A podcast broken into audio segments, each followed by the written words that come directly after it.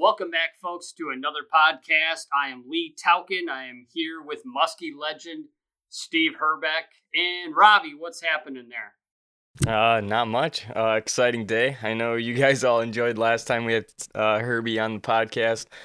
It's just one of those guys where you can just listen to Muskie stories all day long and you'll never get bored with it. so, uh, thank you, Steve, for coming by. We had some good technical difficulties for an hour, but we're, we're getting there. House, you know? yeah, there you go. on a new, there's a different couch you can sit on, huh? Yeah, Uh, Yeah, we definitely um, want to uh, welcome Steve here. He is a wealth of knowledge on the sport of muskie fishing and has been there, done it all. Uh, definitely has been an influence for me personally and a lot of other muskie guys out there.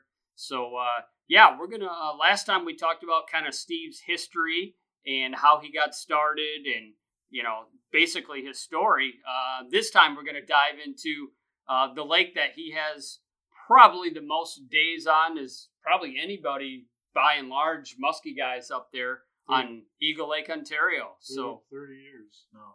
30 years. Holy crap, dude. That's a lot. How many gallons of gas have you put through a boat on that lake? Too many, huh? Holy God. it's really gonna hurt this year, right? yeah. Yeah. Uh, So anyway, let's dive in uh, with Steve here on another podcast of Legends of Muskie Fishing. Let's hear about uh, just briefly kind of how you got going on Eagle Lake and what what motivated you to go to that place and how did you hear about it and so on. We'll just start there. Well, uh, in my younger years, I kind of grew up going on the week, you know, during uh, weekly weekly long trips with my dad to Lake of the Woods. And once I got my license, you know, and I was free to just burn wherever I wanted to go with my buddies and stuff, you know, I just started researching and, and hearing about Eagle. You know, the fact that it twice, um, you know, held the world record or fish over 60 pounds. And, and uh, you know, so one summer, me and a couple of my buddies took off and we went there. And we saw more fish over 50 inches, caught several, but we saw more huge fish than I had in, you know, probably five to six years on Lake of the Woods, and I just never went back. I just was captivated by it. Um, the the immense diversity of it. Yeah. Um, and, and and it just it just did something to me. So then me and my dad started when I was guiding up in northern Wisconsin. Me and my dad would take off for a week to, in August and and go up there just because that was about the only time that I'd get to fish with my dad. Um, because once I was around Boulder, even if I had set time aside, somebody would call, and I just didn't know how to say no. Oh yeah. I had Sure. just get away. Yeah, you Money's know? money. and you know it just it just you know kept as i learned more of it more pieces of it more of it it just kept captivating me more and more. And then you know there was just uh it came it just kind of popped. A, a customer of mine wanted to get into the resort business and and things to me were somewhat changing in northern wisconsin at that time. Um, i didn't see the long range deal of what i really wanted to accomplish there Well, trolling had been closed too, Yeah. correct? Right, right, In northern Wisconsin. right. That had something to do with it a little bit. Yeah. Just and there was just the, the trend towards more silent type of uh, of uh, you know um, vacation type of stuff being pursued. You know, it, it seemed to be going away from the fishing end of things, and Sure. And uh, so I said, why not? You know, back then. A lot I- more jet skis too, right? Yeah.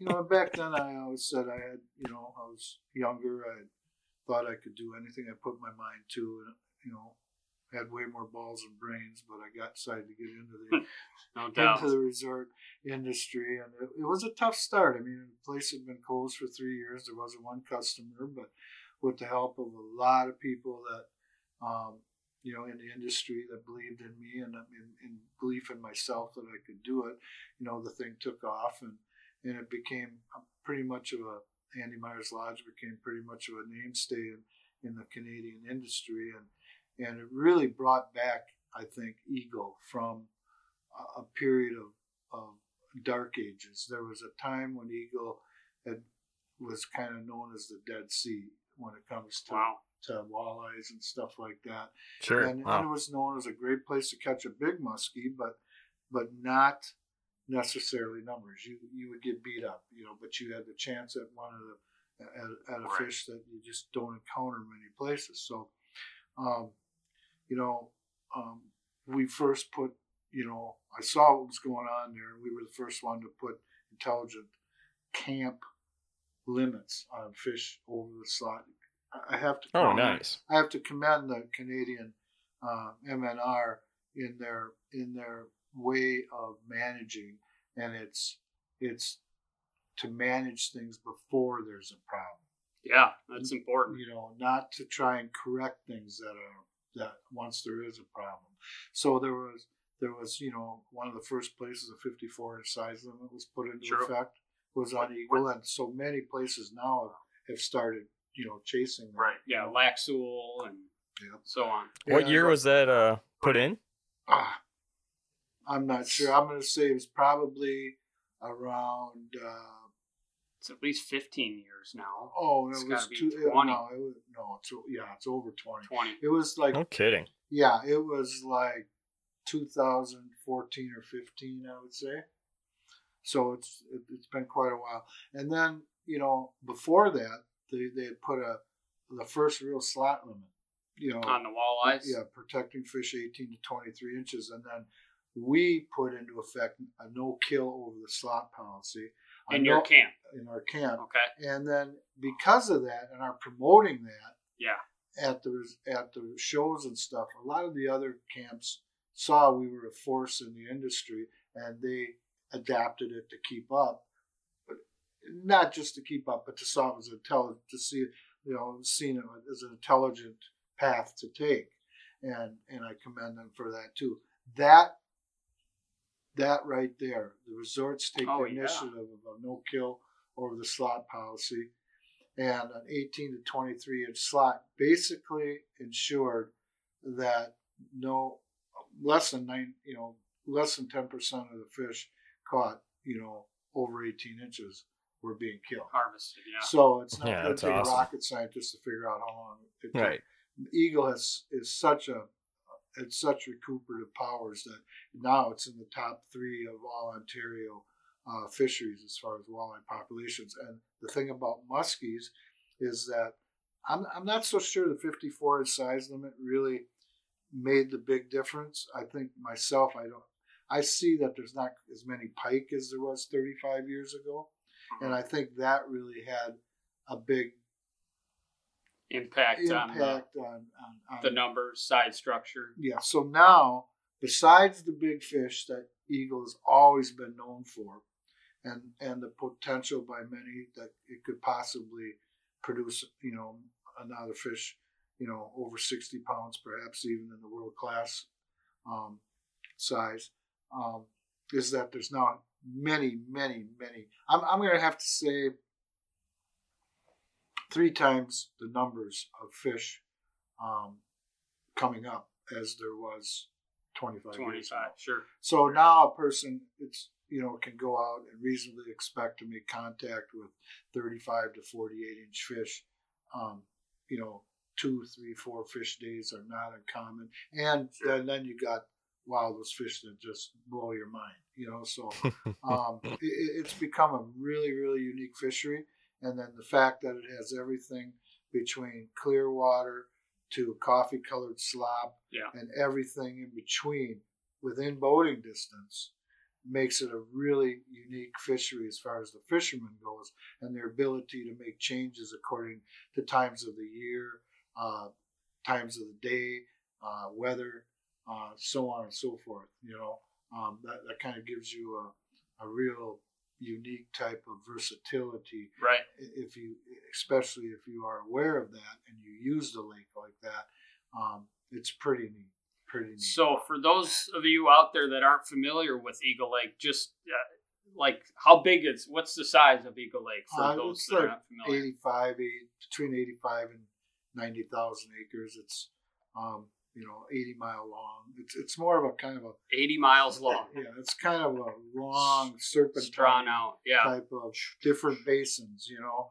uh, of all different sizes and, and Yeah. and stuff like that. So Coming- the neat thing of coming it is because of that, there's a lot of narrow areas, uh, literally, Bottlenecks everywhere. and thousands and thousands of islands. So regardless of, uh, you know, like an example would be to compare it to like something like a giant Mille Lacs. It's not open like that in, Right. in very many places. No matter, you know, in, in all them years, I can only remember one year that I did not think it was safe to go out and fish. Now I'm a little bold, Sure. you know, and I and I know how to use the lake, and I don't fight Mother Nature. I I bend with her when she's angry, Yeah. but uh, because of the, the diversity and in narrows facing different directions and, Yep. and different basins and and islands and stuff, there's very very if you fish it smart, you can fish in just about any type of wind Yeah. and get by, get through the day, and have good fishing opportunities at the same time. So cool. Yeah, so basically the west end of the lake is is your clear side and the southeast end of the lake is is your dirty side and then you've got a mix of that in between. So it's a very unique Right. place, you know, if I had one place to go that I could fish 7 days a week, that would probably be top of my list cuz you just have so many different options for water clarity, types of basins and so on and so forth. You know, and the neat thing too, very seldom have I ever seen, even in the way more fertile sections of the lake, that nasty bloom like sometimes you see Sure. in other lakes, like in in you know August going into September. You know what I'm saying? Which is is nice too. But uh, like so you Lake of the Woods. still have the color, but you don't necessarily get that nasty nasty bloom. Hmm. So Gosh, what a cool place. So it's what twice the size of Lake Vermilion then? I think isn't That sounds Vermilion, about like- right, I think. yeah, Yeah, I think Vermilion's 40. I've always It said kind of sets up the same really. Yeah, I mean a know, little the bit other of- than the watercolor. the thing of it is, is wherever you are, you don't have to fish the whole lake. You know what I mean? It's just available to you. So, you know, I mean, there's there's great fish from one end to the other. Yeah. Um, there are some different strains. You know, I mean, the the clear water fish tend to be more, um, you know, the the lightly barred or clear fish, and then as you as you get into the middle part of the lake, there's kind of a mix, and as you you know get farther down, it becomes more the you know the spots. Sure. You know, so uh, it's kind crazy. of a mix, and there's tigers too because there's pike. Oh, there is tigers too. Those tigers are incredible. What's the biggest in your boat? Well, the biggest I've seen is 53 and a half myself. The biggest I've had is shy of 50 inches, but um, I, I've seen a lot of fish caught. You know, there's, there's usually, Yeah. it seems September is the time when when uh, the tigers start really showing up. Um, and it comes in spurts, you know. oh yeah. You, all of a sudden, there'll be, you know, a spurt of a couple of weeks where the tigers are being caught. And, you know, it's usually So weird. it's usually not num- huge numbers, but you know, Yeah. there's usually somewhere between a half a dozen and a dozen were caught out of camp every year. Yeah. And, and most of them were in that high 40 inch to 50, 51 inch range, you know. Well, those are the most pretty pretty ones ones, too. Yeah. I mean, and there's those some that things are are that typical, crazy. that typical, you know, striped uh, tigers, but then there's a cross between The the, le- spots. the, the spots and the Yeah. pike, which make it what we call the leopard uh, tiger. yeah. You know what I mean? Crazy patterns. A lot more dots, yeah, it seems, on yeah, them, yeah. Which Really, makes sense. A lot of blues. Blues, know? yeah. Oh, it's so cool. Well, it's pretty similar to those Lake St. Clair uh, muskies. Yeah. That's true. Those those those spotted fish are very gorgeous as well. Well, they're all kind of are, but um, yeah, go from northern Wisconsin to uh, crazy lake like that. That's got to be that had to been such a change. Last year, of course, you know, I stayed in Wisconsin because of the COVID, and I had a ball. I did. I really did. And uh, um, as we all know, most people know, I was going through some health issues with, you know, cancer and treatments and stuff. But uh, as of uh, my last scan, I'm in remission.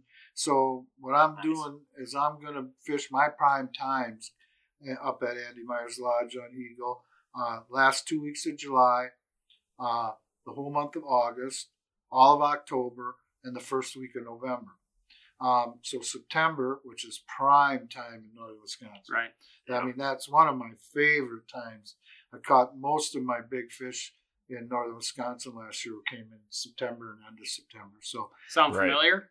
Yeah, absolutely. and then uh, and then May I'll be down May and the first two weeks of June I'll be down in southern Wisconsin up in up to the central part of Wisconsin, and then the last two weeks of June, uh, first two weeks of July I'll be in in northern Wisconsin. Um, most of September, the last half of September, I'm going to be in northern Wisconsin. The first half I'll be um, in south southwest and, and central Wisconsin. So, yeah, before we miss mentioning, uh, Steve uh, has available guide dates uh, here down in Wisconsin. I got a So- few in May for uh, down here. I don't have any weekends left, I don't think, but always try because things Right. move around here and there. I got a few days in May, uh, uh, uh, one or two days in June, a couple days for the last part of June uh, in northern Wisconsin. The first half of July, I still have you know seven or eight days between the two and a half weeks and one weekend there. September is starting to fill up, but uh, there's a you know we can probably fit somebody in that's a little flexible, and uh, I mean I from I just it's it was just a lot of fun and this diversity of fish in Canada and down here and Yeah. being able to be home a little bit and Yep. and then just you know Extend your season a bit. yeah and what I found I mean I you know it was a tough year last year weather wise Yeah. temperature and stuff like that. Still, I had a, a very good season.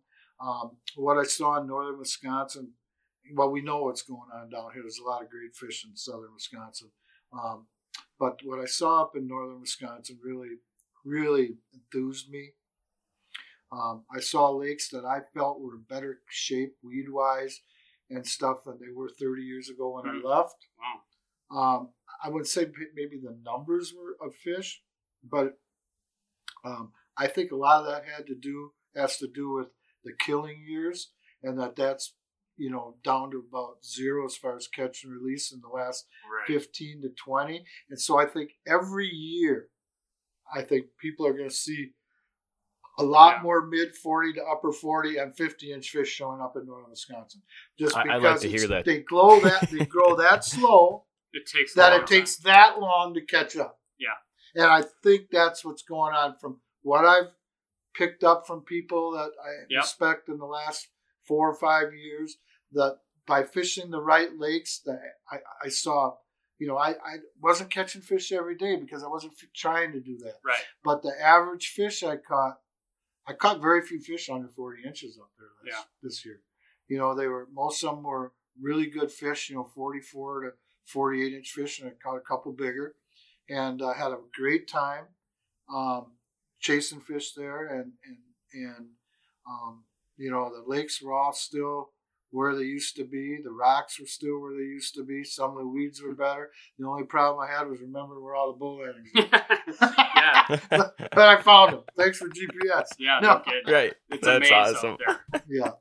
yeah so folks uh, a chance to fish with the living legend i mean you gotta you gotta give it a shot give him a call see if you can get out and do that with him um Yeah, and those or are- of course and those of you that are, are itching to get back to Canada, um, I know AML is filling up fast, uh, just because there were so many people that kept their deposits turned Sure. over and uh, stuff. But they were real busy from the time Canada opened last year. I was up for five days over Labor Day weekend. Went up uh, with a buddy of mine to to uh, see my boy and my grandkids and all the guys at the camp and and we got to fish a couple three days and caught a couple fish over 50 we had a, a six or seven fish day wow. all fish you know over 42 44 to 52 um, so it, it was a lot of fun and, and i you know personally it was really neat because i didn't i only saw one or two muskie boats in oh three wow. days. i suppose. Now, another thing, I don't believe that the pressure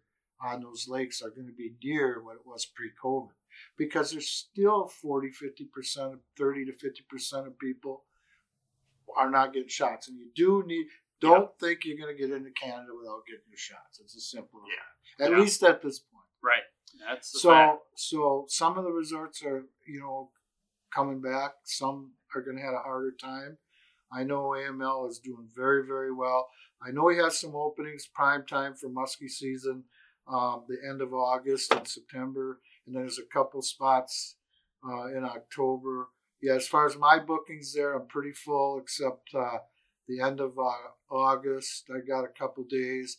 First couple weeks of uh, October, I got a couple days, and uh, but you know, just see you know, make the call. I'm sure Julian can move things around if you really want to fish with me. I can drop one day here or there move things around. My boy's always there to take uh, take up some of my slack, and there's you know a whole staff of great muskie guides that are, for sure that are some Top of the, some of the best in the country. So um, you'll be taken awesome. good care of there. Yeah.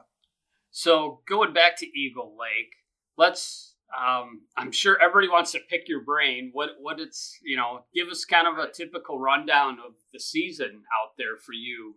Well, Um, you know, the season opens late in Canada. Obviously, uh, most people know it doesn't open until the third week of June. So typically, under some really, really severe conditions, which I've only seen once or twice in 30 years, you know, you, you have fish that are are recouped from spawning.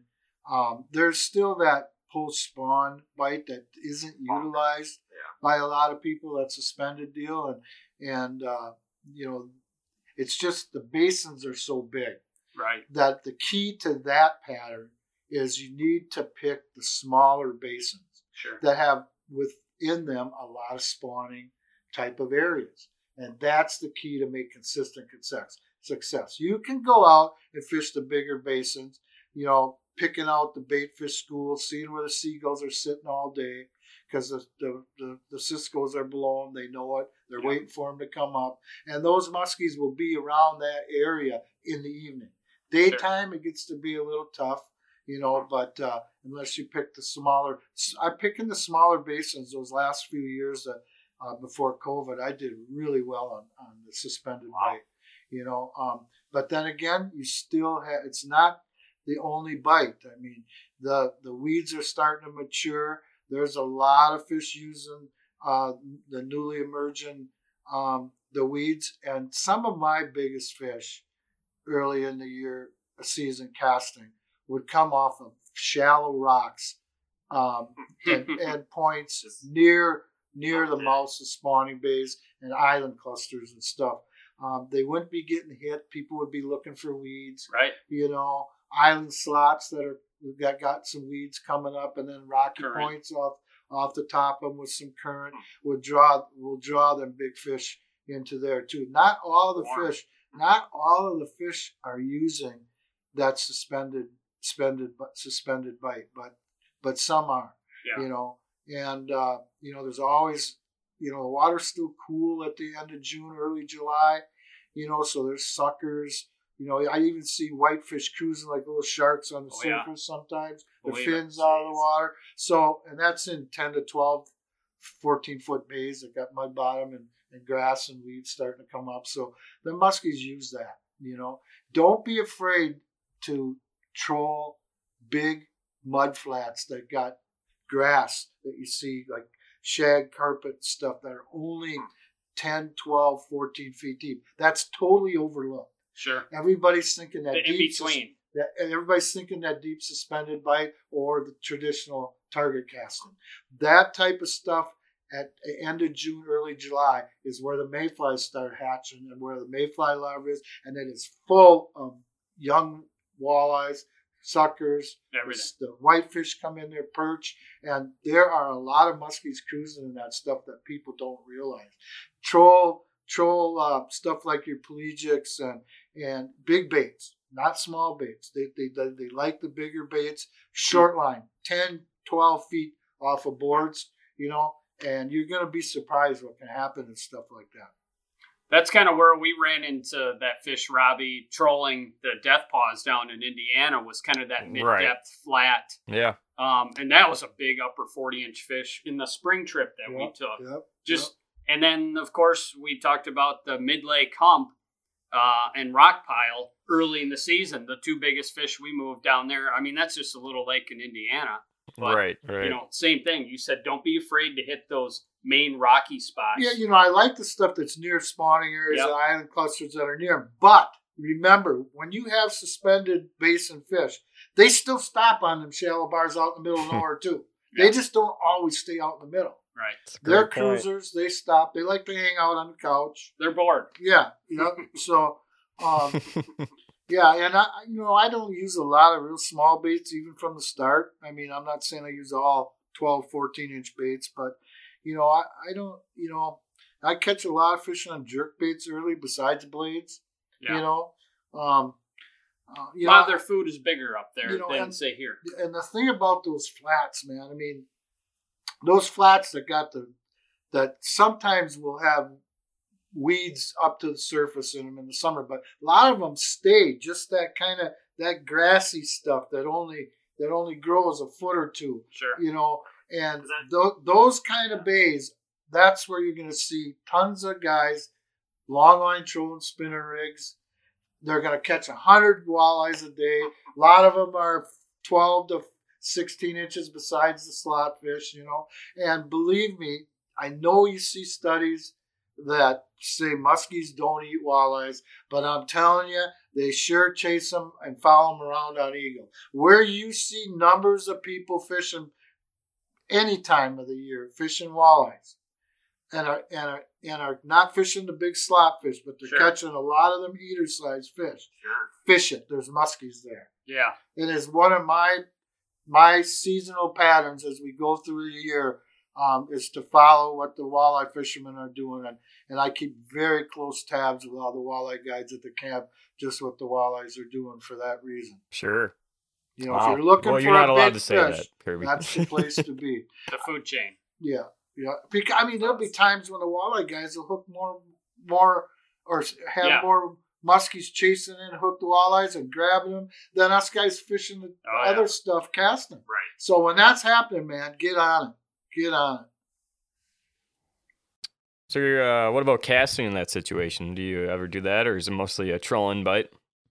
Yeah, oh for sure. Especially with the breeze, you get a nice drift. Get a nice drift across them flats and fan cast. Every, every one guy's casting off each end. Now the guy in the middle is picking the middle of the boat apart. You're you're covering a couple two hundred feet. You like- you know what I mean? Do you like keeping those baits high, or Oh, yeah. are you kind of Yeah, just you don't okay? have to. You don't have to worry about.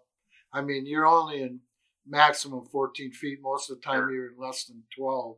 So them and them fish, them you know, you got bugs hatching. You got you got you'll see schools of of of, of small minnows Yeah. just right below the surf. Them walleyes and and stuff and it's the suckers and perch and everything are coming up and down. Them muskies are looking for stuff that way. Right on. So, um, Is- is, you know, you uh, don't have to. You don't have to.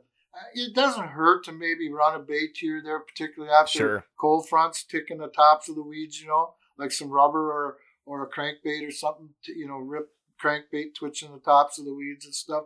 But for the most part, I don't worry about it too much when I'm fishing that pattern. My my thoughts are in warm water periods, I like to fish from the surface down. In the cold water periods, I like to fish from the bottom up. Sure. And I mean, there's always nothing is hundred percent when it comes to muskies, but I think it's a good place to start. You know, with that kind of mentality thinking. That's a good way to put it. I like that. That is that's Yep. ridiculously you good. just said a Put mouthful it. right there. yeah, yeah, yeah. Jot that one down for everyone listening. I mean, And that's to be honest, it really was. I mean, I've lived by it, but it was mentioned to me years ago by somebody that we both know very, very well. That I used to fish with a lot, and you kind of made that s- statement, you know, on a buzzed up night, and it kind of stuck with me. And that was Vaughn Makes Sarah. sense. Oh, is that right, Vaughn? Yeah. Sure. Badass. Yeah, he's a good stick, no doubt. Yeah. So that kind of That's stuck with me, and then I really explored it more, you know, in the last 20 years. And I mean, this was 30 years ago. Oh, yeah. And, uh, and uh, I've really explored it, kind of lived by it, uh, really watched that. And it really holds true to, for me. So, what about summertime on Eagle? That's probably the most, or definitely the most uh, popular time to come visit Yeah, Eagle. Lake. And there's tons of target fishing that Canada is famous for. There's beautiful weed beds, you know, uh, lots of lots of rock structure and and you know stuff that you can visually if your first time there with a map you can literally there's a lot of what a lot of places have done because there is so many rocks is that most of the resorts because of the expense of having boat insurance for the rental boats. Yeah. It just can't Sure. afford it. Everybody goes out and puts jugs on rocks. Yeah. Okay. If I wasn't didn't hadn't owned a resort there for them years, if I wasn't guiding there, I would never have done that. Yeah. Because I'm telling you, seriously, Yeah. in the summer months, you literally could run the jugs and then take islands and just take every island and fish around it at 12 to 18 feet, and you'd be in good musky water. Every island you pick, just about, will have some fingers, Spot. will have some uh, cabbage or you know something. You know, there'll be different things around it that, and you can fish it fast. You can fish clus- find clusters of islands and fish them. You're going to find slots. You're going to find neck down areas. You're going to find fingers. You're going to you'll, you'll find high spots in between them. You know, there's just the more anytime in the summer months too. Anytime in the summer months when you're looking for stuff to fish, versus a single rock out in the middle of the of the bay or or or the basin, you know, which can still hold fish occasionally. Look for the more clusters and the more multi-dimensional types of islands and things and and points and bars and clusters. The more complex an area is, the more chances fish are there a lot. You know, and numbers of them, Sure. not just one fish. So more sitting spots. Yeah, and and you know, and going back to that walleye thing, you know, there'll be times, you know, when especially after them walleyes make that first big push out to the basin after the mayfly hatch is done. Okay. Then it's about a two a ten day week two week period where the fish move from from the flats and stuff and they and and there's still some fish always use the weeds, but the major portion start moving towards the basins and and and the rock piles and stuff out in the basins. And there's always some suspended fish out there with the ciscos and stuff. But once that first big push, you the the the bite just goes nuts on on um, humps and reefs that you know top. Well, you'll even catch fish down on down on deeper humps. 20 But- foot Yeah, reefs, yeah. even. But for the most part, they'll be fishing that you know 12 to 20 foot depth. And when that happens, and you see all them walleye fishermen hitting, hitting all the mid lake humps and numbers of them and guide boats and stuff like that, that first push is when that reef rock bite is unbelievable. I mean, there can be huge numbers of big fish Per spot. on them spots. Yeah, big ones too, big ones too. And then after that, Is that like mid July? What water temps? yeah, yeah, yep, yep. Around uh, second, third, yeah, second, third week of July. Usually, Mayfly hatch is over with around the end of the first week of July, Okay. se- for beginnings of second week of July, something like that. And once that ends, man, it's pretty cool. And then, then after that, you know, there'll be, you know, walleyes do a lot of different things, but Right. for the most part, you'll see the guides and the and the walleyes being on deeper humps and stuff like that. And that gets totally overlooked by musky fishermen on Canadian waters, almost exclusively. And Because it's, Well, it's not not as casting fun. to a. yep, Yeah. yep, yep, It's yep. different. And and you know some of these some of these uh, reefs will have high spots of of eight to say fifteen feet. Okay, but then a whole lot of it will be much deeper. 20, 30. And the only spot that'll get hit is that high spot. Yeah. And and uh, there'll be times when I run down the middle lake and fish nothing but walleye humps that are deeper than 12 feet, even you know even even down to 25, 28 feet. You know what I mean? I don't fish my baits really really deep when I'm over the deeper humps. You know, not not much more. I you know, I'll work rubber baits down around 15 to 18, but not much deeper than that. If those fish are hunting, they'll come up. Yeah. If it's a fish that's actually hunting, they'll come up after it. Now, you know, later in the summer when the thermocline starts going down, then I will vertical jig that stuff too. Another thing is when I see walleye boats, three, four, five walleye boats, I'm telling some shit I shouldn't be saying, but Yeah, yeah, you uh, are. but I've always given away a lot, and, and it comes back tenfold. To Right, for sure. people. So, but when I see four or five walleye boats on a reef, and and they've been there, and they're all hammering, they're all hammering. You know, otherwise they wouldn't be there. They're all, especially the guide boats, and they're hammering. Well, they're catching a lot of fish that are you know twelve to the year classes coming up are unbelievable. Besides the huge number of slot fish and eagle, I mean, somebody in camp all the time is boating 30 inch, 28 to 32 inch fish. I mean, you, you'll get Awesome. shots of them. But there's so many year classes coming up because there's so much spawning on eagle. Everything, everything from creek spawners to shoal spawners. Always something is happening, regardless if the creeks are dry. There's a great shoal and, and shoreline sure. type of spawning going on. If it's all happening, then that's a year class that's unbelievable. You know Yeah. what I mean? So there's there's always so many year classes, but the, what I was getting at is those walleye guys are catching a lot of fish that they're releasing, and quite a few. I mean, there's a percentage of them are going to be gut and throat hook because they're using Lindy rigs and stuff like that, and minnows, right? So they're they're sending down these these fish, and what They're I a little always slow. and I believe the muskies have got conditioned to the point where where they hear them boats and they come to the reefs. Sure. They, I mean, because I'm serious. Because Yeah. I'm serious. I believe it's a conditioned thing. They got that. I think that has something to do with why the muskies eats walleyes a lot. It's so easy for them. They don't have to chase out in the open after whitefish and wait for them to come up above the thermocline Yeah. in the evening. They they can go and it's happening. Okay, Easy pickings. easy pickings. And a lot of them are spinners down there, them little walleyes, and it's just easy, easy picking. And when I see walleye boats start leaving, one leaves, another one leaves, another one leaves, the bite slow down, and they go. And why? Usually because there's one or a pack of fish have been drawn to that hump because of all the activity. Makes sense. Not only the boats, but the activity of all those fish, tail coming up. beating, Yeah. tail beating, vibrations, uh, distress signs, and and stuff. And it's kind of like feed a trout pond. I think you know Yeah. what I'm saying. Yeah. I think they fish those and catfish ponds. You see that? You know, they fish get conditioned well. That's They the know. same thing. They know. They're way sharper than people give them credit for. They know they don't want to work any harder than they have to. And when that happens, I run to those spots, start throwing rubber and stuff.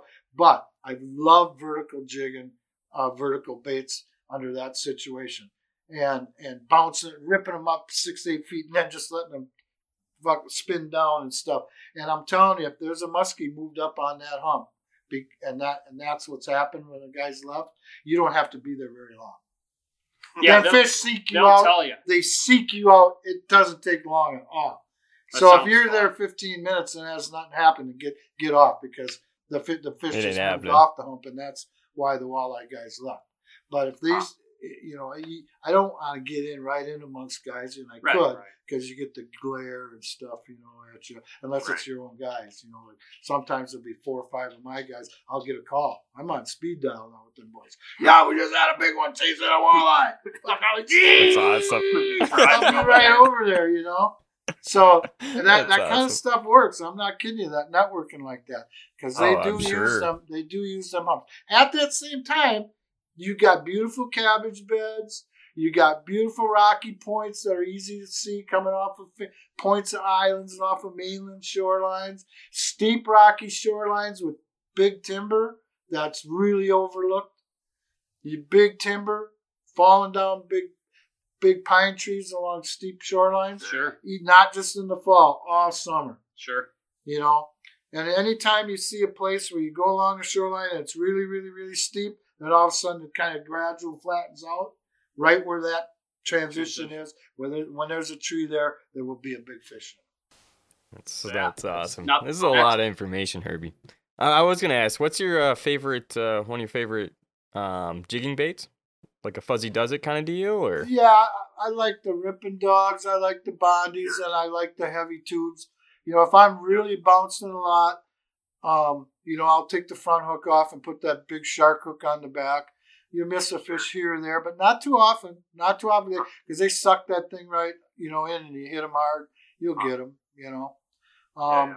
but uh, I use I use a lot of the vertical baits that everybody's using. Nothing yeah, yeah, okay, right on. nothing magic. I got a couple walleye, a walleye, uh, um, ripping dog that looks like you gave it to a Doberman, man. Hmm. And I, okay, yeah, I've, that's I've awesome. glued so much together, deep, deep rips. and, Sure. Yeah, You know, yeah. They're eating them out there. It's not Yeah. like you get fish coming in chasing a bucktail and No, it. no. They- When those fish are it's- there, they're there. Very seldom do you, do you just get follows and stuff. You know, once in a while you will, but it's a very aggressive follow, and you just got to be good at the boat because you can tr- trigger them if it is a foul. One thing I do do is I put a size bigger blade on the on the uh, on the on the bondies and the ripping dogs so that I get kind of a side falling Sure. out of it, not just this. I want that A bait to more kind of flutter. yeah, I want it to get do a little bit more of that, a little bit slow down of the of the fall with the flutter to it. It seems to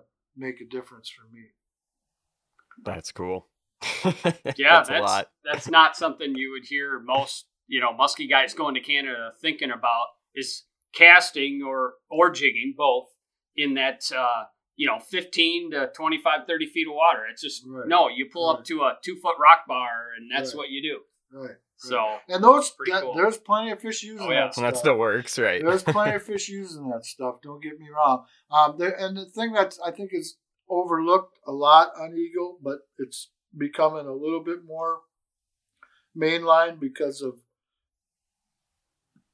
me and my other guides and my boy and that that have, you know we picked up on it over the years is that you know it's so well known on Lake of the Woods to fish current and narrow areas and stuff, and there's more natural current, you know, on on Lake of the Woods than Eagle. But anytime you got wind out of certain directions, there's there's a lot of narrow areas on Eagle that the wind generated current will really push fish into them. yeah wind. So so um, big, you know, and and not it looks more like traditional fall type of rocky wall type of stuff. sure Then there's some narrows that are the shallow sand with weeds and stuff that are, you know, really, you know, really easy to, you know, understand and and recognize. But there's some stuff that looks like just fall stuff sheer where you're right oh, half a cast away, you're over 30 feet of water, but it's narrow and there's current coming through, and then fish really use that type of uh, stuff. Um, and and when you're fishing that stuff, like when there's not a current going through it, you'll find that you know the fish can be just about anywhere, you know, along those rock walls. But when there's a current going through, it's really important to look for any crack or any projection in the wall because that current really rips down through them way more than you think. yeah And they like to be right behind any boulder or any anytime there's a crack in the wall, there'll be boulders down there. They'll lay right along, right tight to the wall, but they want that current to go over the top of them. Just kind of like the same stuff you see in a river. it's a river within the Yep, lake yep, yep. that's what i've always Yep. thought of when you get big wind induced Yep, currents yep, like that the yep. bigger the water it seems like almost the more Yep. important it is sometimes Yep, yep. There's, there's so much there, you know, that you it's hard to really move around a lot because everything looks so good.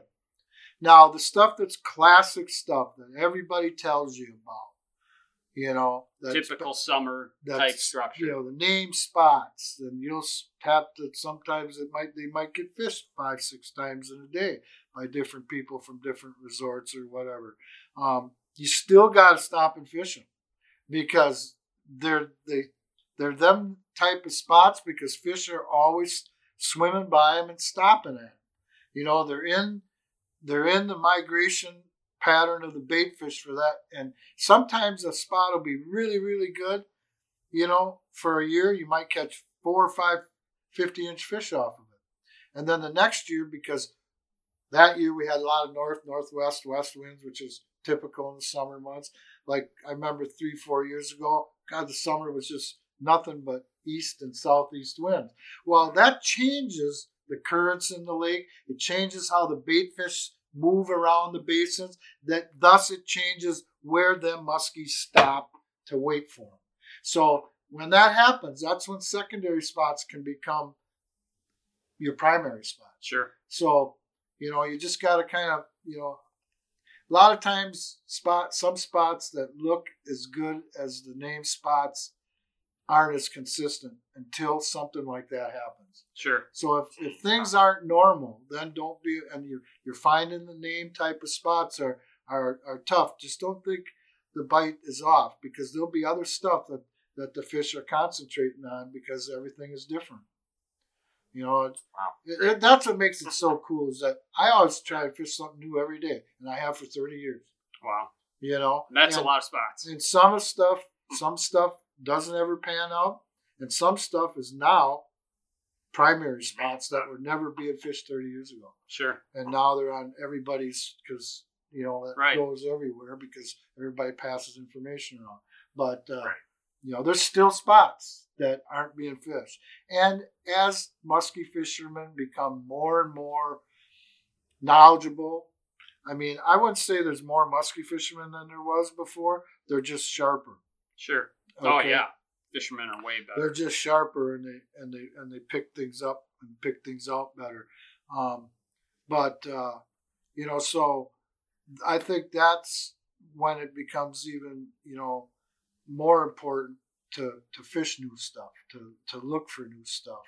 You know, because as those prime spots get hit, yes, they will still use them. And another thing, those prime spots, what I try to do on them is leave them alone until it's perfect Sure. until everything is perfect, like, like a moon phase and combined with a weather change, or a, or a moon phase combined like uh, the you know the full moon, uh, you know, and darkness. You know what I'm saying? Stuff like that. A weather change with, you know, with morning or evening. Something that makes more than one thing the best it can be, and that's when I hit them name spots because that's when them fish that are seeing baits fairly often will make their Finally mistake. commit. Yeah, hmm. yeah. Otherwise, you're just worried about going there because somebody else may get there. All you're doing is help educate them. Yeah. Yep. No, I would agree there.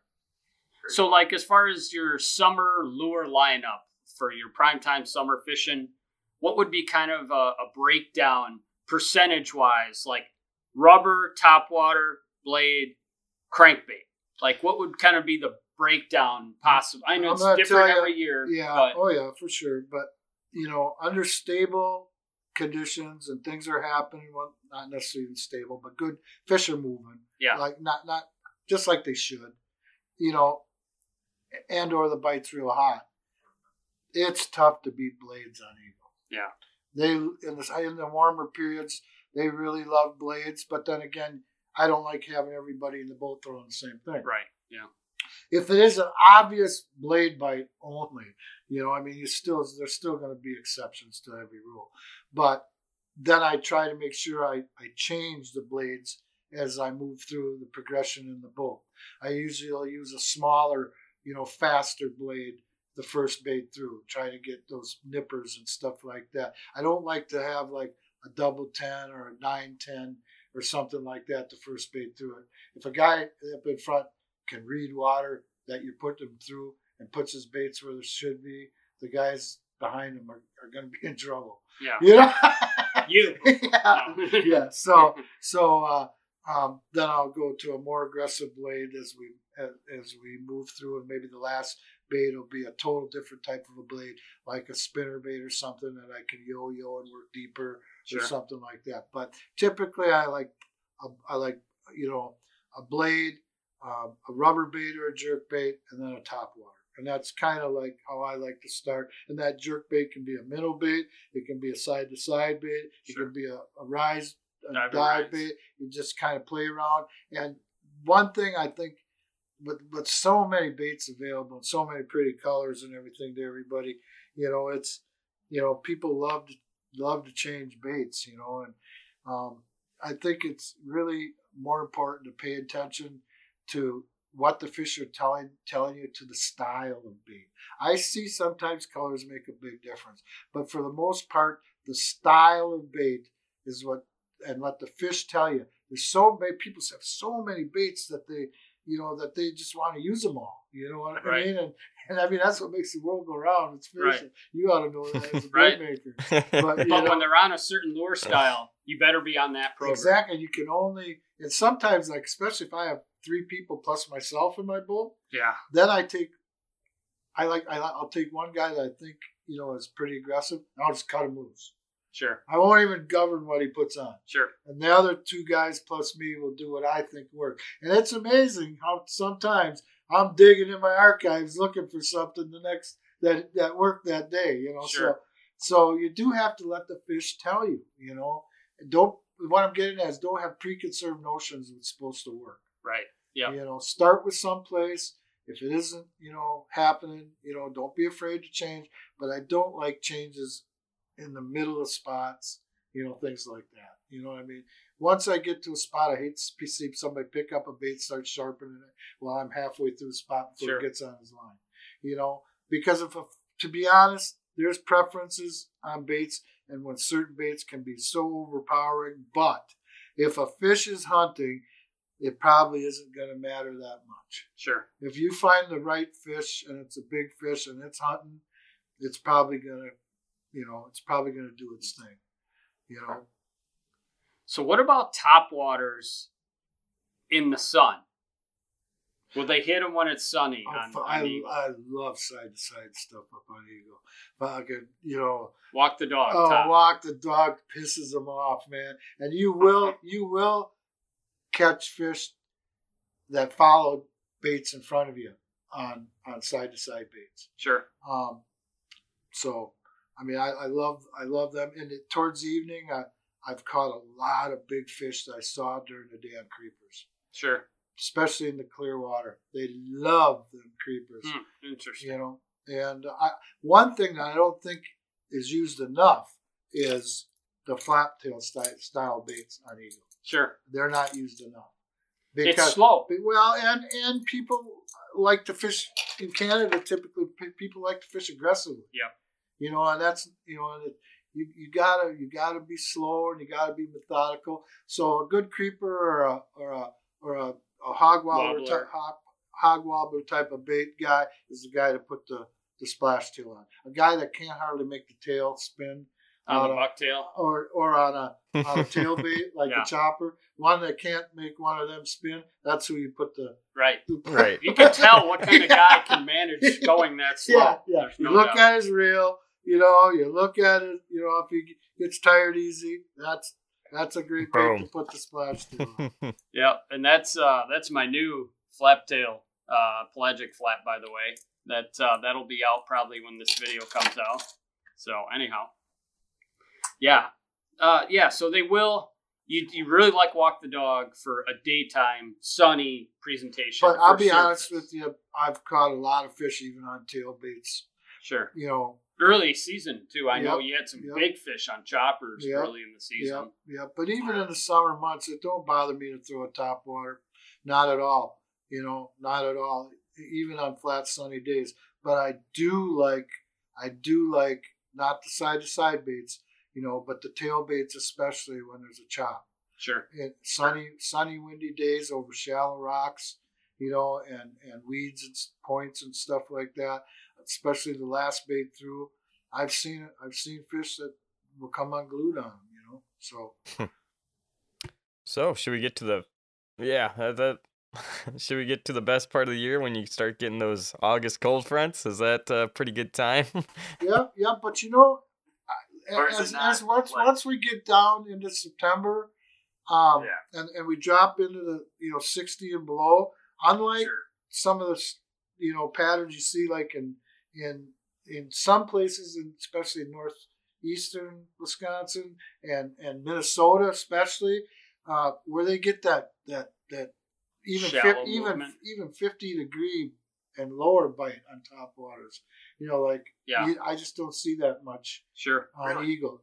Hot, flat, sunny days, they'll be after the side to side beats again. Um, I, I usually my best my best uh, success with with top waters on Eagle, uh, other than hot, flat, sunny days uh, in the fall, um, um, you know, have been 60 degrees and above. sure. Okay. So like what end of August kind of deal? Yeah, yeah. Well, all yeah. summer, Yeah. you know, Sure. right from the get go, right from opener all through the summer. You know, um, uh, it's just uh, and maybe maybe I'm not using them enough when it gets cold because I've had a couple years, and to be honest, we even had a couple years about five, six, seven years ago where top waters weren't that good, and then now Sure. they're picking up, really being hot again. Why I don't know. You know. Maybe there's not as much duck hatcheries go hatching going on because of cold fronts and they died. Who knows? I don't Right. know what it is. But- weather, whatever. Yeah, yeah. Well, like you were saying, Robbie, you were just kind of asking, do you see that big movement, uh, a pull of Yeah. fish up shallow when you get those first, you know, 40 degree nights? Oh yeah. Like sand sand bite. Was there a good sand bite up there? On hot days, sunny Really? days. So not not during the cold fronts then. no, So much. no, Huh. no. I, Hmm. I, my my gig is is the is I when it's sunnier, especially when there's wind, I get up shallower, and when I get cold fronts, I fish the same stuff, but I fish the break. Okay. I, I Yeah, wow. not that I don't throw up to the top, but I Yeah, pull yeah. myself out farther and I start working my baits, you know, down in a hop, sta a stairway pattern down the breaks a little Sure. bit more. Um, um, you know, we and to and to be honest, we there's only a few places on Eagle where we really have a lot of that sand. You Sure. know what I'm saying? And when it comes towards fall, we're you know we're fishing any green weeds that are places where there was sand, where where there is sand, usually had weeds on them, and they're starting to really as you as the water temperature starts dropping, those are usually big open areas, and those weeds deteriorate and get beat up by the weeds really fast. As I get later, most of the best weeds are in more secluded, slightly harder bottomed areas, and they're more protected from the wind. And those type of weeds stay green a lot longer, and usually have some brown tobacco uh, shallow in conjunction with them Sure.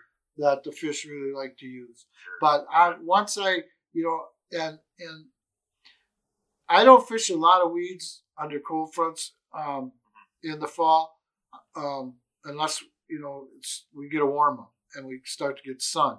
Then they seem to start using the fish will move into the weeds. Not that they aren't there, not that you Right. couldn't catch them. I'm trying to fish the highest percentage. Once we start getting below 60 degrees, man, I'm fishing a lot of rocks, both deep and shallow, but particularly the shallow ones again before the lake turns over. The shallow reefs again. Wow. Because, you know, the walleyes have really dropped down a lot, like 30, 35, even 40, 45 feet at that time Wow. on Eagle, you know, for the most part. So I kind of um, look more for the stop signs and the couches. Got to catch some giant pike in those weedy spots in September, I bet. At- Right after the lake turns over and, and really and really drops down below 50, then we have pike show show up uh, and, and they drive you nuts if you're running. So there's some parts in the lake that I just will not even run a sucker because they're too expensive. And the best one you put down is whack 40, uh, 38 to 42 inch pike's going to. well, to some. A lot of our pike, that's what's changed. A lot of the pike on Eagle, except in the real shallow, dark sections of the lake, are are primarily a deep water pike. Right after spawning, they go deep. Cool. And most of the big pike all summer long that are caught, you'll catch the occasional weirdo that slides up on a reef, particularly under cold fronts when the water Sure. drops three Yep. or four degrees for a period of a few days. A big pike could show up shallow here and there. But for the most part, most of the big pike, the 36 to 45 inch pike that are caught, are mostly caught on big chubs and dace and suckers by walleye fishermen fishing deep. 25. Tough 45. Yep. Wow. Yep. And then when that lake turns over, then them big pike all of a sudden are all over the rocks and stuff. You know, in numbers. So, Well, I guess we can move on to fall. Fall. What? Would you say this is your favorite time? You get scared going out there, I love I, thinking fall. is my thinking Big. Mama's gonna show up. Yeah, yeah. But I, I'll tell you that August, that that end of July, first of August, all through August is is great time too. But um, Yeah. it, it just seems to narrow things down for me in the fall. You know uh, where to fish, particularly once the lake is fully turned over. Um, a lot of the fish, particularly the the the my gig is is I love casting in combination with live bait. Okay, I love that because there's fish there that I'm fishing that are 50 to 56 inch fish, or and there's possibly possibilities of even better that have seen that have been around for 25, 30 years that are that are sharp. They've seen baits, regardless regardless if there isn't near as much pressure you know, as there is in southern Wisconsin, northern Wisconsin, Minnesota. They still have been around the block. Plus, those kind of fish, regardless, protect themselves. They're never really, you know, that Dumb. foolish. You know what I'm saying? And they're just a different breed of animal.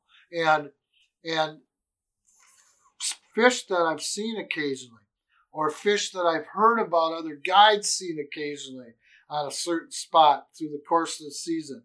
That tells me that's one of their stop signs. Okay.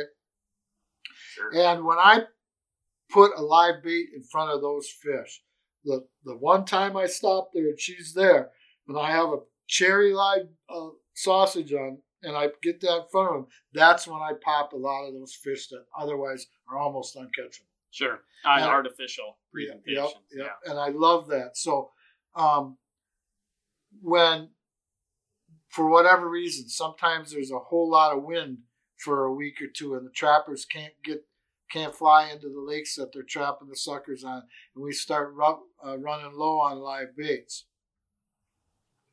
I won't just cast in the fall with with either im, you know not good live bait or no live bait. I won't just cast. I will then troll.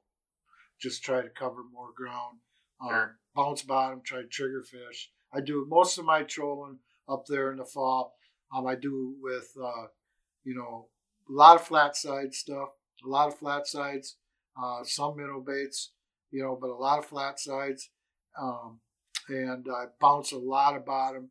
You know, from from eight to eighteen feet. A lot of that's what I do. Um, occasionally, I'll, where there's real steep breaks and I can have a board on the outside, I'll run a, uh, a bait down 18 to 24, you know, out off the break uh, while I'm bouncing on the bottom. Or if there's a fairly steep edge, um, I may I may run a board right along the edge with only 10, 12, 14 feet out on a bait bouncing up shallow while I'm Oh, out at, you know, I might not even be able. I might be more 14 to 20 because the break's real fast, you know, or around a rock wall, you know. So I do some different things, but uh, it's it's basically um, working those edges and, and trying to and I and trying to make contact. I very seldom, even with even with uh, rods that are on boards, I have the guy hold the rod and pump the board. Um, when you're when you oh yeah, pump the board, let it fall flat back a slack line, and you see the board stall. You know that that bait's just sitting there. I like suspended baits, even when I'm casting in the fall too. Um, I like to make them suspend or for split seconds a lot. My opinion is since we can only use one rod and angler in Canada legally, um, um, you can catch probably more fish with one rod in an angler's hands than two in a rod holder. So It's by working cool. the bait, Uh-huh. Sure. by working Yeah. the bait, and not only that, but you don't snag. You just don't snag as much. When because we, I like to bounce bottom as much as possible. Like anytime I, I want the beats running, so when I come up over, over a high spot, it's ticking it, and as it comes off, so so when they start ticking, I have the guy stand up and hold his rod up, and bang, bang, bang, bang. You feel it quit ticking, or it's ticking lighter, and it's it's making it walk over the top. And then as it quits ticking, you drop till it's ticking again. And when you're down and it quits ticking totally, you Boom. bang, you either hit it or you bang, bang, bang, and then let it hang for a second, and they grab it. So a lot of times they'll chase them base, bouncing baits off the top and grab them as they come off, you know, or the fish is hearing that commotion and they're right off the edge, and that fish comes off, and you quick pump it a couple times and let it hang for just a split second, and that gets them to, to go. So Wow. I think bouncing bottom with a rod in your hand is critical. When you're not bouncing bottom, you're going from spot. I really, so I usually try and pick long areas that I control, or I pick clusters of stuff that I hard that I don't have to take my baits out of the water, Right. so I could still pick apart a little bit of suspended stuff in between because fish are moving from spot to spot all the time. You know, they gotta move. They don't just click their heels and move to where they want to go. They have to swim to the next spot. So um, I like to be in in in in clusters of areas so that I can, without taking my baits out, we can go across. And even when we're going across open water, I've guys pump the baits. Sure. You know. Dot to dot to dot. Yep. working. What's your uh, favorite speed during that time of year? Um, until the water gets below 40, I like around 3.5 to 3.7, 3.8. I, I'm Okay. okay with 3.4, but once I get below 40, I like 2.8 to 3.2. Sure, right on. Wow. Okay. Cool. Wow. I I could only imagine what that feels like. While you're bouncing a rock and you just get smashed, that has to be quite the scary feeling. A guy that once a guy gets really good, you can bounce that snaggy rock stuff, you know, Yeah. really well by lifting the rod and walking Yeah, it yeah. over. And if you do snag a guy that's that once he gets the act down and quick just drops the rod rod Yes. back into a slack, you know, and you're using the right baits, most of them will come Yeah. out. And I'm going to tell you one thing: if you're going to troll up there in the fall, invest in a really good plug knocker because mine has probably saved me five thousand dollars. Oh, there you go. Because there are times when you will snag. Oh, Now, are you yeah. trolling braid primarily, or are you using mono on your Yeah. board rods, or I- what's your I'm program using, there? I'm using 30 to 40 pound mono on my board rods and and braid. Um, On your down? On, on my down rods. Okay. yeah. Right on. Wow. Well, that was a lot of info, Herbie. Thank you. I mean, I don't know what else you can really cover. It's pretty awesome. A lot of it pops up as you go through the days and the seasons, and it's always something new. That's the thing about musky fishing. If you're you're still in the the same stuff that you did 20 years ago, you're behind the game. Well, what about since uh, live bait has definitely been your forte? Maybe I don't know. Tell us one more cool thing about live bait fishing that might be of interest. Something that comes to your mind that Well, you can share with okay. people. Well, I'll tell you. You know, the most common uh, way to run a live bait for a lot of people is just to put a bobber out behind the boat. Now, I I don't know if I've hardly ever used a bobber in Canada. Now, I used a bobber quite a bit last fall because I was around a lot of weed edges Weeds. that you know that coontail and milfoil that stayed green and right up through October, November. You know in Wisconsin. in Wisconsin, right? So, but very seldom do I use a uh, do I use a bobber um, because usually we can only run you know one live bait, and that's mine, Right. Because I got guys casting, unless Right. there's you know an older guy in the boat or somebody that's got you know physical limitations, you know then he, uh, you know he'll run a live bait with me or a vertical jig, you know to try to bring some fish closer to the live baits also, but. Uh, um, what I do a lot is is if I'm moving fast, I'll run you know a bait with a with a short rod that I could leave right close to the edge of the boat, right below the boat, uh, so I can watch it the whole time on my on my locator, you know. And when a person, um, so I can see if a fish is chasing it, to be, and I always keep the rod in my hand. I like to keep the bait off balance. I like to feel what that fish bait's telling me. You know, I know the li- a lot of people are saying I don't, I haven't, I haven't made the decision to go to LiveScope yet. I've kind of resisted it because I like the transmission of thought and and trying to figure Yeah, out what's yep. going on. It just makes just makes what musky fishing is to me. I'm not saying I won't eventually give in, but I haven't so far. But you know, Oh, what a lot sure. of people are seeing on LiveScope, I think I can tell. Yeah, Not only just, just by feeling. and, Guaranteed. and even, Guaranteed. Even a, e- even a sixth sense too. You know, just by the bait and and Yeah. and and everything else. You know, because one thing I think is really important is bait. Live baits are expensive, but don't if you're gonna go live bait, have a lot of them, and they're not all created equal. And just because they're expensive, don't be afraid to put on one that's a champion because the difference between that and a lazy bait is you can't even compare them. You cannot even compare them. Which one's going to get a bite? I can almost call it when I put it in the water. Yeah. Which one's going to get a bite? You know? Sure. So, and which one's going to tell you what's going on? Which one's going to tell you that there's a lazy fish following it? But God damn it, I'm scared shitless. And then I, you know, but it did bite it.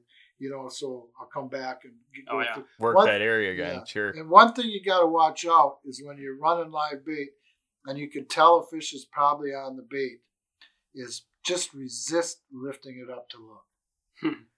Resist lifting it up to look because very seldom once you bring that bait up where you can see it and the fish is behind it, do you catch that fish. Sure. Leave the bait down there to make the wrong move.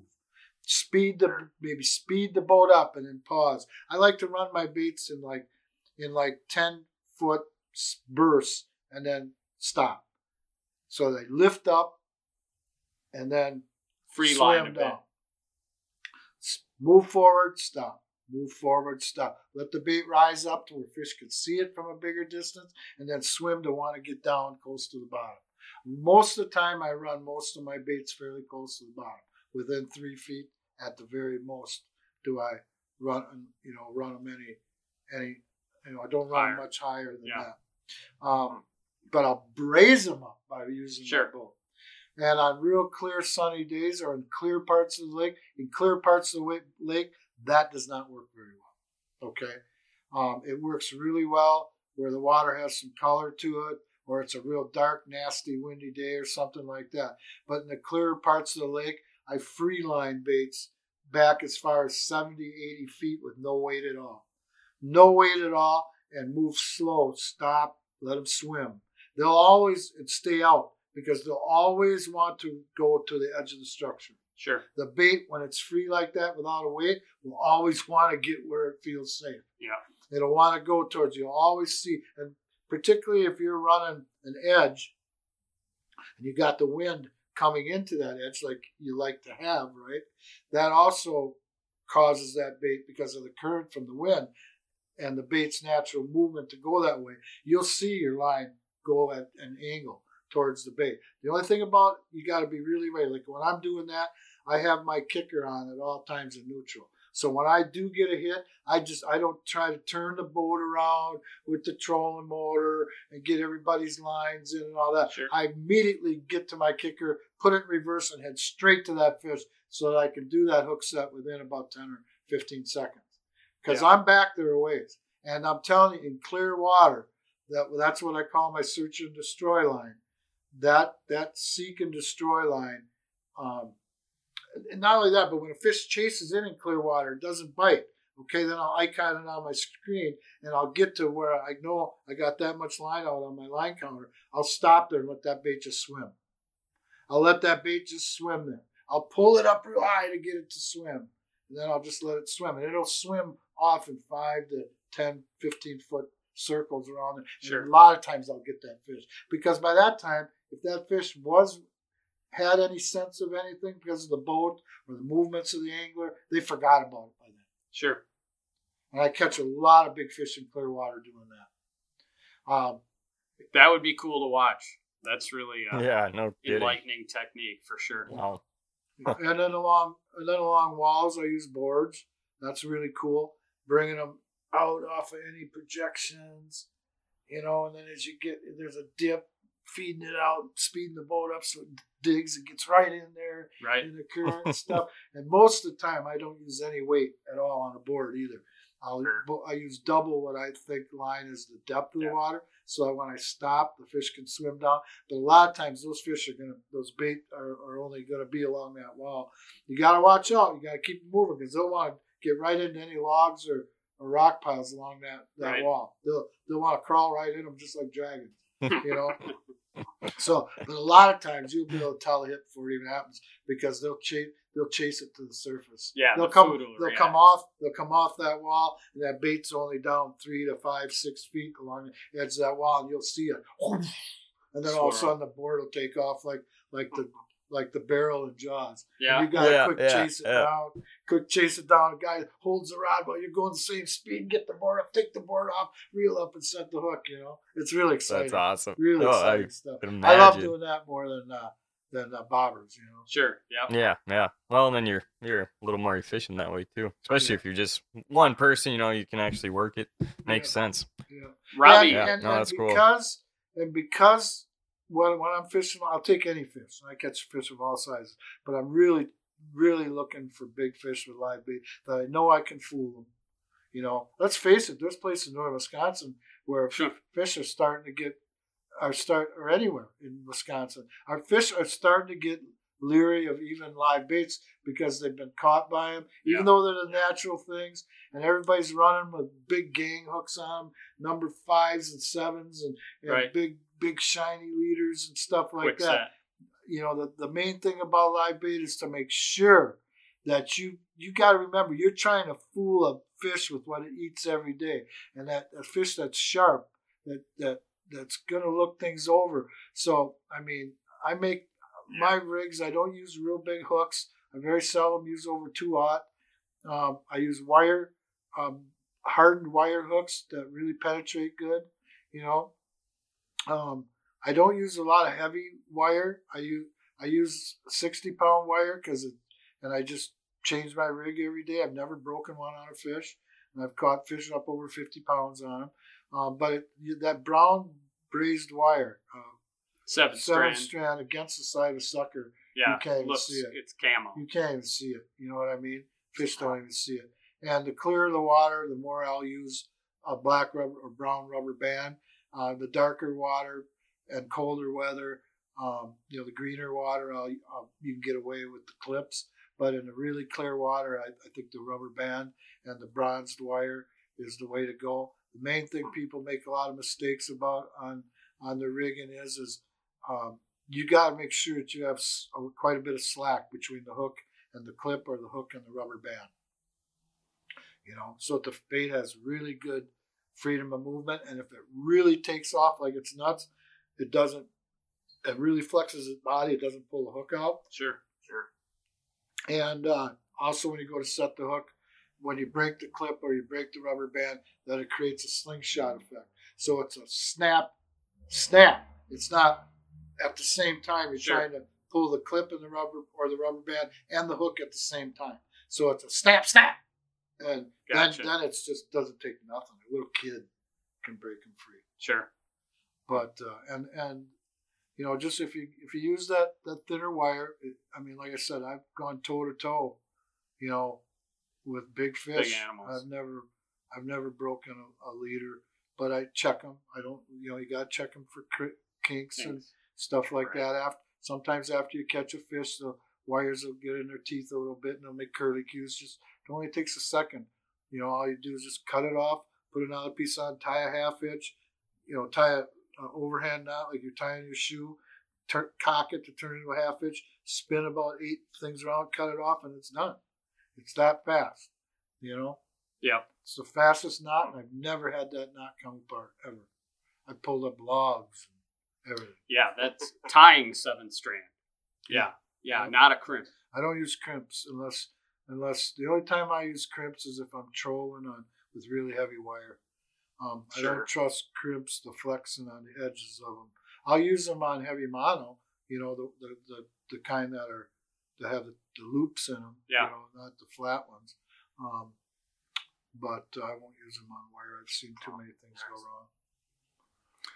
Well, folks, that's a lot of lessons, uh, not just Eagle Lake, but just, you know, techniques uh, in, in grave detail for sure. Yeah. That's what's so great about these long formats. We can actually, you know, discuss things, not just a 10 minute fishing video, you know. It's so much easier than trying to catch a muskie. You can just sit here and talk about it, and Right. it's easy to get everything, all your thoughts out, as opposed to thrashing and trying to catch a darn fish on camera, which can be Right. really aggravating sometimes. Man, I'm so happy this worked out. That's all I got to say. Ugh. Well, there you have it, folks. Um, obviously, uh, Steve is more than qualified to give us this kind of amazing tutorial on fishing Eagle Lake.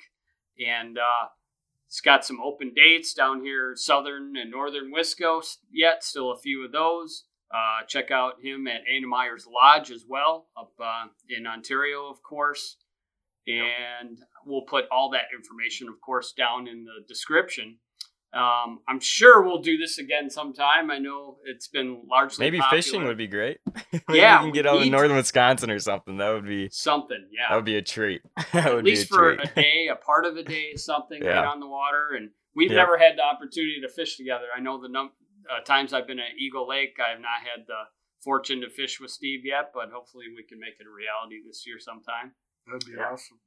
yeah, Um, no, absolutely.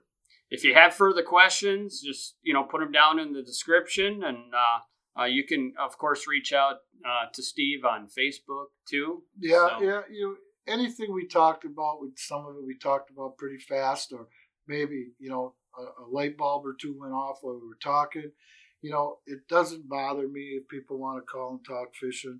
Like, uh, you know, I'm a bored old man in the winter, and I love and I love talking That's why fishing. he's here. You know what I'm saying? I love so don't be afraid to give me a call or, or pop me an email or a text. My email's herbeck.stevej at yahoo.com. Um, my website's uh, steveherbeckfishing.com. My Facebook is just Facebook Steve Herbeck. right. Um, you can message me, um, call me 608 515 3416. I know some people don't like to put Do their the call thing. do, yeah. do the call thing on on any internet thing. But geez, I'm just I'm just itching to talk fishing, so don't bother me. No doubt. Awesome. I know Steve, Awesome. uh, you know, gave me some pointers when I was uh, fishing northern Wisconsin back when he didn't know who the heck I was, other than a mutual friend of ours, Troy.